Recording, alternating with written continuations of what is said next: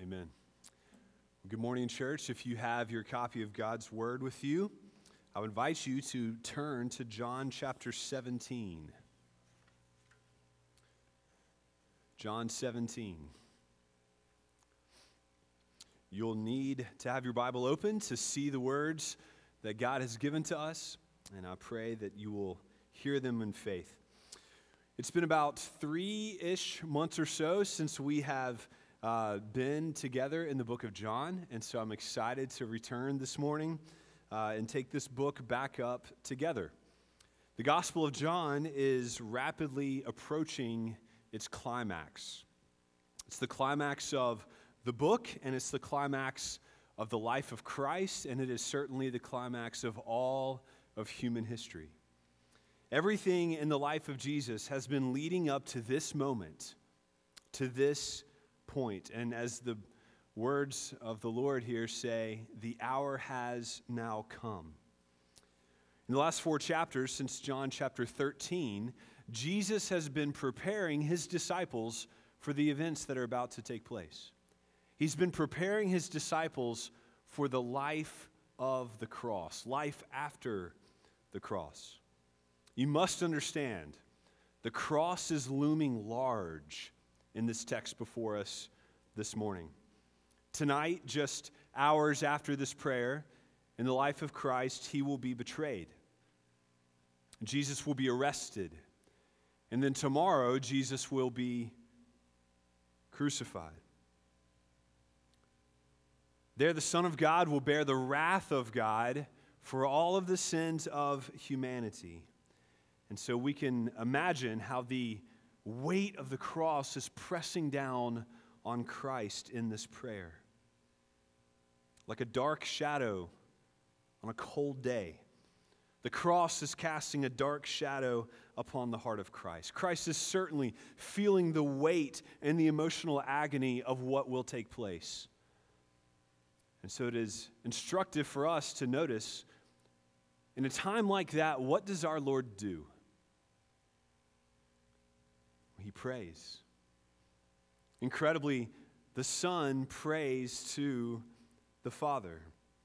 As you may know, John 17 is a prayer, and it, is, it gives us a remarkable glimpse into what takes place when God the Son pours out his heart to God the Father. We get to listen in. And what we hear is stunning, it is beautiful, and it is deep.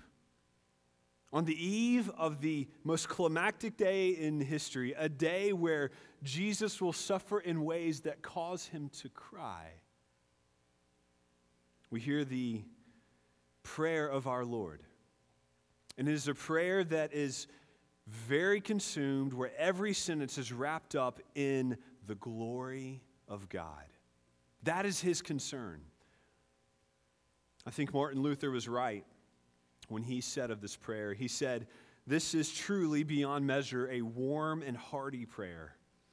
Jesus opens the depths of his heart, both in reference to us and to his Father, and pours them all out. It is so deep, so rich, so wide, no one can fathom it. We may not be able to fully fathom the depths of listening to the Son speak to the Father, but we certainly can swim in it, and we need to. We need to saturate our hearts. Each one of us needs to saturate our hearts in this God centered prayer until our hard, dull hearts become soft and wrinkly, ready to be changed and molded. I believe that if we soak our hearts in this prayer, God will change us. And it has been my prayer that He will answer even the prayer of Christ in our midst this morning. So let's read just the first five verses of this chapter together. Pastor Mark will uh, continue in two more portions of John 17, but let's read these five verses together. When Jesus had spoken these words, he lifted his eyes to heaven and said, Father, the hour has come. Glorify your Son that the Son may glorify you, since you have given him authority over all flesh to give eternal life to all whom you have given him. And this is eternal life, that they know you, the only true God, and Jesus Christ, whom you have sent. I glorified you on earth, having accomplished the work that you gave me to do. And now, Father, glorify me in your presence, your own presence, with the glory that I had with you before the world existed. Let's pray together this morning. God our Father, we have just heard that you delight to show your strength and weakness. And we know you will have opportunity to do that this morning. So I pray that as your word goes forth this morning, you would prepare and soften our hearts to hear it. I pray that you would answer the prayer of Jesus, prayed thousands of years ago, and we are reminded he is interceding even still, that this would be true and that we would see the glory of Christ by faith this morning. We ask, we pray, we plead, we trust. It's in Christ's name we, we come. Amen.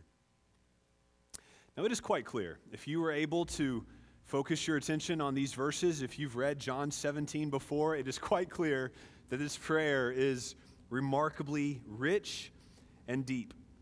And I think that if we're going to try to understand this text, we need to understand the notion of glory glory. It is front and center in this text. If you were to look and, and carefully pay attention, we could identify that Jesus has one primary request, one petition. The thing that he's praying for is what? That Jesus, that the Father would glorify the Son. That's what Jesus is praying. Father, glorify the Son. In these five verses, Jesus speaks about glorifying, which I'll remind you is a verb, an action, and glory, which is a noun, a thing, five times. Five verses, five times. Glorifying, glorifying, glorifying, glorifying glory. Clearly, this is the central concern of Jesus in this prayer. That alone is remarkably instructive for us. It's the central concern of Christ, and so it will be our central concern this morning in this message. So let me, let me be clear. This, this prayer, this passage, is about this knowing, enjoying, and glorifying God. That's what Jesus is praying about knowing, enjoying, and glorifying God. Just hours before his death, that is what Jesus is primarily concerned about the glory of God. To such that he got away, he spent time pleading privately, God, glorify yourself. That is his need. That is his desire. That is his concern. And that's been the concern of his whole life. And that's been his concern and his joy from eternity past the glory of God. Now, in my view, I think the, the word glory or this notion of glory can be well known, but very easily misunderstood. It's one of those words we kind of go past real quickly. We sing about it a lot, we say it frequently, but I think intrinsically, we as humans understand the notion of glory. Our lives are, in many ways, built upon the way we react and see and take in glory. It shapes our lives. We all know what it is like to see something incredible and to enjoy it. We all know what it's like to see something beautiful and want it. We all know what it's like to engage with something interesting and, and be left in awe.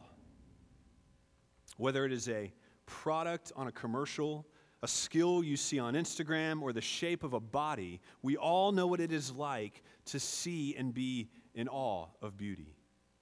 God has created a glorious world, and His glorious world is full of glorious things. And so when we see them, we have an opportunity to respond with a sense of awe, and we glorify those things. Now, when we're, th- when we're speaking of glory, I think a helpful word to keep in mind. Like, what, what is glory? Glory is, when we're speaking of glory, we're speaking of someone or something's goodness. Someone or something's goodness or excellence. This week, my son and I marveled at the glory of hot lava destroying a car.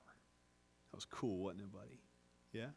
Or, or I, I marveled at the, I delighted in the glory of my wife's curry soup. Or we know what it's like to, uh, I, I, was in awe um, on Instagram of some guy who's so much stronger than me, and he's like 15 years younger than me. Right? We know what it's like to see amazing things and be left in awe, amazed. And that should make sense to us. God has created us to be worshipers, made in his image. And so naturally, we are attracted to glory. Now, now with that in mind, let's get the words of Christ back in our, in our mind. In verse 1 and then again in verse 5, we see Jesus stating his request. Father, in verse 5, he says, Father, glorify me in your own presence with the glory that I had with you before the world existed. Okay, you saw it. Two words there glory and glorify. So let's give some definitions. When we're speaking of glory, let's say this glory, or the glory of God, is the goodness of God displayed. The goodness of God displayed. And then glorify is the goodness of God enjoyed. The goodness of God displayed and the goodness of God enjoyed. In one case, God's glory, His goodness is radiating. And in another case, when we glorify, we are responding and enjoying that goodness. It's an important distinction to make the glory or the goodness of God, it, uh, it is on display in the world. I saw a pink, uh, the mountains were pink in the evening and bl- or pink in the morning and blue in the evening. How does he do that? Why does he do that? The glory of God is on display in the world, but that does not mean that people glorify God, does it? It doesn't mean that they enjoy God or even acknowledge his goodness. In 1946, after victory in World War II, a parade took place in New York City. We don't do many military parades you know, anymore. But in, on that day, 13,000 paratroopers, along with hundreds of Sherman tanks and armored cars and howitzers and, and, and, and, and uh, armored cars, paraded through the streets of New York City. And that parade was a display of the glory of the U.S. military, right? The goodness, the greatness, the grandness of the U.S. military. And so millions of New Yorkers turned out in the streets and they, they showered them with applause and flowers and confetti in the ticker tape parade. They saw the glory and they enjoyed it. But imagine, as there very well may have been, a German spy being present on that same day. Watching, perhaps from his window, this greatness of the U.S. military. He would see the glory, but would he enjoy it? No. The same glory is on display, but there are different responses. Some delight in it, and others may despise it. These are the two elements that are in play in this text glory displayed and glory enjoyed. Seeing God's glory and liking it, taking pleasure in it. Friends, as we listen to this tender prayer of Christ, on this fateful hour, we should ask the question what is it that we see? What is happening? What is the Son doing when he, the night before his crucifixion, at the pinnacle of all of human history, as the Son pours out what is in the depths of his heart, as he pours it out to the Father, what does Jesus want? What is Jesus praying for? Jesus is praying that you and I would see and love the glory of God. He's praying that you and I would see and enjoy the goodness of God. That's what God wants us to see in this prayer. And that's why this is recorded for us to see this and to know this about our Savior. Jesus is concerned with the glory of God, and so that's what he prays about, even in the face of suffering. So the first portion of this prayer can be organized around, let's, let's say, three, three concerns the glory of God shared, the glory of God displayed, and the glory of God enjoyed. Shared, displayed, and enjoyed. Let's think about this shared, glory shared first. it's deep. As we read here about the petition of Jesus, right? What is, what is Jesus praying? He's saying, glorify the Son. Now, I think we could easily get confused. Of course, Jesus is the Son, so he's praying, Father, glorify me. He's directly praying for his own glory.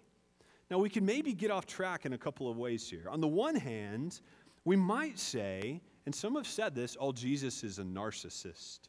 Jesus is being selfish. He's consumed with himself, right? He's pride, proud. And we, we all are put off by pride and, and know that pride is bad. It's not what Jesus is doing here in that way, is it? Or perhaps we could get off track by, by wrongly imitating Jesus here, right? WWJD, what would Jesus do? Well, Jesus prayed for his own glory. So therefore, Father, glorify Nathan. All right, let everyone see how great Nathan is. Let everybody enjoy Nathan. Now, I don't know if I'll ever admit that I've prayed it, but I often think like that, right? It strokes our flesh. What's wrong with that application, though? Well, I'm not God.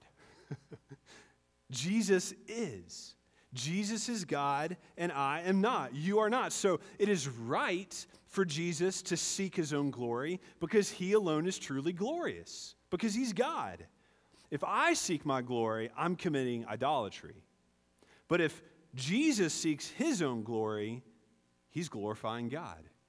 If I seek my glory, I'm breaking the first commandment. If Jesus seeks his own glory, he's keeping the first commandment. Do you see? But it brings us to another question What is the glory he has in view here? What is he talking about? Like, what is this greatness? Like, how does he want to be? Like, what is he really wanting to happen? What is in view here?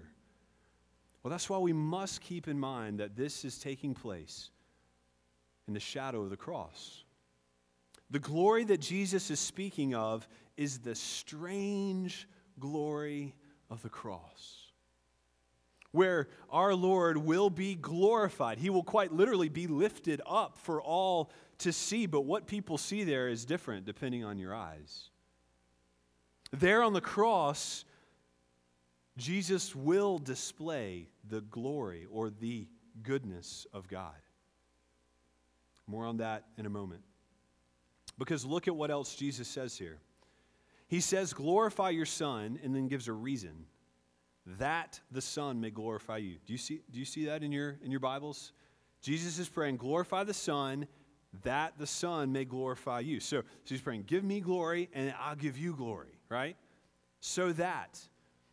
Friends, Jesus' desire for glory for himself was actually a means for him to give glory to the Father. Now, we could spend a delightfully long time thinking about this, uh, and it's worth consideration. But for now, let's just let's recognize that Jesus, the one sinless human who perfectly obeyed the first commandment and that he loved God with all his heart. He loved the glory of God fully. He was consumed and passionate about the glory of God. I mean, he had seen it, right? He had been, he was witness. He had shared in it. He knew what it is like. He had enjoyed it. And so what? He wanted others to see it, he wanted others to enjoy it. Verse 5 takes us even further, where again Jesus prays that God would glorify him, but then he qualifies it here. He says, Look at verse 5 Glorify me in your own presence with the glory I had with you before the world existed. So this seems like a little bit different idea of glory, right? Not just the glory of the cross, but he's speaking about a glory that he has always had, a glory that he set aside to become a baby in a manger and to be hung naked on a cross because of my pride. Glory he had set aside, glory that he had veiled in the incarnation. and it's glory that is shared. Did you see that? What's more, Jesus says that I want to be back with you. He speaks about the presence of God, being in the presence of God. And so let's just say we have to recognize this morning that this tells us that there is a shared glory, a mutual glorification between the Father and the Son. The Son delights to glorify the Father. Why? Because he's infinitely beautiful. But what's the Father like to do? Well, the Father likes to glorify the Son because he is the radiance of the glory of God. The Father glorifies the Son, the Son glorifies the Father. Do you, do you, do you remember the words of Jesus or the words of the Father at the baptism of Jesus? This is my Son, with him I am what? Well pleased. That's glorifying language, right? He enjoys him. I wish I could say more about this, but let's just say the Father loves to glorify the Son, and the Son loves to glorify the Father. Friends, there is within the Trinity an infinitely joyful and happy love for God. He, our God is happy, right? He's happy in and of himself. And that love, that joy, that glory flows back and forth mysteriously between the Father, the Son, and the Spirit. And if you think about what, it means to glorify something, we love to glorify that which we love. Right? You talk about your sports team. You talk about your new vacuum cleaner, right? You talk about what is exciting to you and, and you want to give it to the people that you love. You want others to share. That's what glory that's the idea behind this. And that's exactly what the Father and the Son were up to. And we can see it in this prayer. Think about how this is fit, fits together. Jesus came to earth to invite sinners into an infinitely happy, interloving fellowship of God. That's what he came to do, to invite you into this relationship to enjoy the goodness and the beauty of God. And so, yes, he's praying for it here. Jesus was praying for his own glory so that he could glorify the Father by bringing people into eternal life. You see how that fits? Let me say it again. Jesus is praying for glory from the Father so that he could glorify the Father by bringing people into relationship with him. See, if you're close to God, you'll enjoy him through Christ. And that's what Jesus was doing. Jesus longs to give the people that he loves that which he loves most God himself. Jesus longs to give the people that he loves that which is best God himself. And so that's what he prayed for that the glory shared by the Father and the Son would spill over so you and I could wash in it. Friends, there's so many lines of application we could take here, but let, us go down this path. What is the single greatest passion in your life? What is most exciting to you? What is it that you want the people that you love the most to enjoy and experience? What do you pray for? When it, come time, when it comes time for you to die, perhaps the night before your death, what will spill, what desires will spill out of your heart in prayer? Friends, we should have a passion for God's glory. We should see and enjoy God's goodness in such a way that, like Jesus, it even sustains us in the face of suffering. And to see that and to understand that, we need to go to the cross because otherwise, for sinners, glory is terrifying. So let's, let's turn now to God's glory displayed. God's glory displayed. Now, you must remember that this prayer was prayed in the shadow of the cross. Jesus said here in this text, Father, the hour has come. He's speaking of this watershed moment in history where the plan of redemption, all of history has been waiting for this hour, and now it has come. All throughout John's gospel, Jesus has been saying, My hour has not yet come. He is intentionally withdrawn from glory that was available, waiting for the glory of the cross. In verses 2 and 3, even verses 4 and 5, Jesus references this plan, this plan of redemption, this plan to reconcile the Father to those whom have rebelled. He, he includes some of the details. We read that it was crafted before the world existed. It's a long, deliberate plan. That it was intended to glorify God before all of humanity so that we would see him and see what he is like. We read that as a part of this plan, the Father gave the Son authority to actually save people. Did you catch that? The Father gave the Son authority to snatch us from the pits of hell and give us eternal life, though we have sinned and denied the glory of God.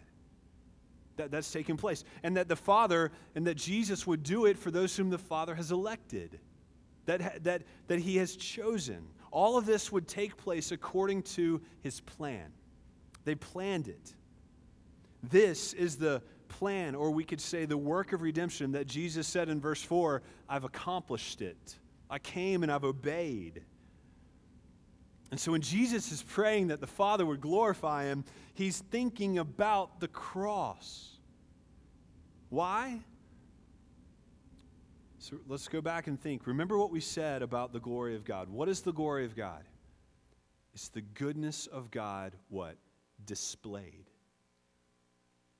Friends, if you want to see the clearest picture of the goodness of God, look to the cross. If you want to see how good He is, look to the cross. For it's on the cross that the perfect love and the perfect justice of God meet perfectly. The cross simultaneously shows God's holiness and his justice, and it simultaneously shows his love. It shows that he perfectly hates sin and that he perfectly loves sinners. The cross shows how radically God loves us. and that he would allow his son, the son that he delights in, to suffer and die because I have failed to delight in him. Jesus died because you and I have loved sin more than we have loved the glory of God. That is the very essence of evil. We pursue sin because we think it has satisfying glory, but it doesn't. And instead, we choose sin over God. And so, God has pursued us while we were sinners. Friends, the gospel is the story of God's glory. That's what Paul says the gospel of the glory of God. And so I invite you, as clearly as I know how, to hear it and to respond so you can, you can come. You can come and turn away from the small, perverted, deceitful, lesser glories of sin which are lying to us and worship Jesus, the all satisfying goodness of God. He will satisfy you. Place your faith in Jesus. Turn and you will be saved. As this text says specifically, you gain what? Eternal life. We'll come back to that in a moment because this brings us to a last point, and it's the glory of God enjoyed. I want to direct your attention to the outcome of all this eternal life. Hopefully, you followed this Johannine logic, this, this complicated uh, verses the, the, of this prayer. what we've seen so far is that Jesus prays the Father would glorify the Son so that the glor- Son could glorify Him by accomplishing eternal life. That's the flow, right? And so if you see how that works, think, think about it carefully. Jesus was working to fix a relationship, he was working to restore the relationship between God and man. He's the link, He's the way, He's the mediator, He's the road. We know this, right? It is through His work on the cross that sinful humans can once again come and enjoy a relationship with God. Without the cross, if you come into God's presence, you're consumed. So it's through Jesus that we can actually enjoy being with God. And that's how he does it. It's on the cross that sinful humans can enjoy God. And so that's how Jesus glorifies God by making the way. It is on the cross that you and I can see and enjoy God's goodness. How do we get that? Well, notice how he describes eternal life. Look carefully at the text. Look what he says, verse uh, 3. And this is eternal life, that they know you, the only true God, and Jesus Christ, whom you have sent. Okay? So if I was going to ask you, class, what is eternal life according to verse 3, what would you say? Well, it says eternal life is knowing God. It's knowing God and knowing Jesus. It's knowing the Father and knowing Christ. And it's because Jesus is the way that we can know the Father. Do you see how he describes eternal life? It's in terms of relationship. Relationship. It's about, and that's what relationships are about knowing and enjoying.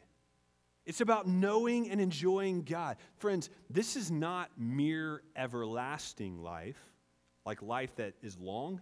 It's not just that. That's like a fraction of what's going on. It's about knowing and enjoying God. It is eternal happiness, seeing and enjoying the beauty and the goodness of God. That's what heaven is. That's what relationship with God is. Friends, I'm convinced that so many Christians are bored with Christianity because the only thing they're interested in is not going to hell. That, that may be why some of you consider yourself a Christian. That's the only thing appealing to you, not going to hell. Who wants to go to hell? But let me tell you, what makes heaven so glorious is not that there's streets of gold, it's not that there's no cancer or COVID, and it's not that you're not in hell, and it's not even that our loved ones are there. What's going to make heaven so glorious is that we will finally be in the presence of God with the eyes to see and enjoy the glory of God, undistracted by sin. You'll have the appetite and it will be satisfied. That is happiness. You will be for the first time fully, totally satisfied. Then there's the everlasting part. You can enjoy that forever because you can't get to the end. That is eternal life. It's knowing and being with God, insurance. Friends, this is eternal life. I hear people say, and I've, maybe I've said this too, that one of the first things that they're going to do when they get to heaven is go and hug grandma or hug their loved one, those who have died ahead of us. And surely this is a wonderful gift, right? God has enabled relationships even among Christians eternally. I know for me, I'm going to be thrilled to see and meet my daughter Eden whole for the first time. But when I arrive, she's going to have to wait because I want to see Jesus. I want to see him who has died for me, for choosing worldly pleasures over him so many times. I want to see him. I want to see him who can make my heart whole and actually satisfy the deepest longings of my heart. That is what Jesus was praying for, and that's what he accomplished. Jesus has made a way for us to see and enjoy the glory of God forever, and it's called eternal life. So, do you see how this fits together? The Son who knows and perfectly enjoys the goodness of God goes to the cross where he perfectly displays the goodness of God so that you and I can come into relationship with Him and enjoy the goodness of God. That's how Jesus glorifies God. Friends, eternal life is about having a relationship where you can enjoy the goodness of God. But you don't have to wait to die for that to begin. It's made available to us now through the ministry of the Spirit. Jesus has made a way for us to know the Father, and we can know Him and actually enjoy Him in rich, vibrant fellowship every day through hearing His voice and having His ear and enjoying fellowship with His people. That is the whole point of life. not football. It's about enjoying and knowing and glorifying God. And Jesus knew this. And so he prayed that it would be true. And he prayed that it would be true for us. May God be glorified to answer this among us today. Let's close in prayer as we consider how to respond to the Lord. Oh God, we thank you for the obedience of Jesus Christ. We thank you that it is through him that we can re enter a relationship with you, once disrupted by sin, but now made available through the work of Christ. So, oh God, my request this morning is singular. Give us eyes to enjoy your goodness. It takes a miracle, and so we look to you. Amen. Let's stand, church.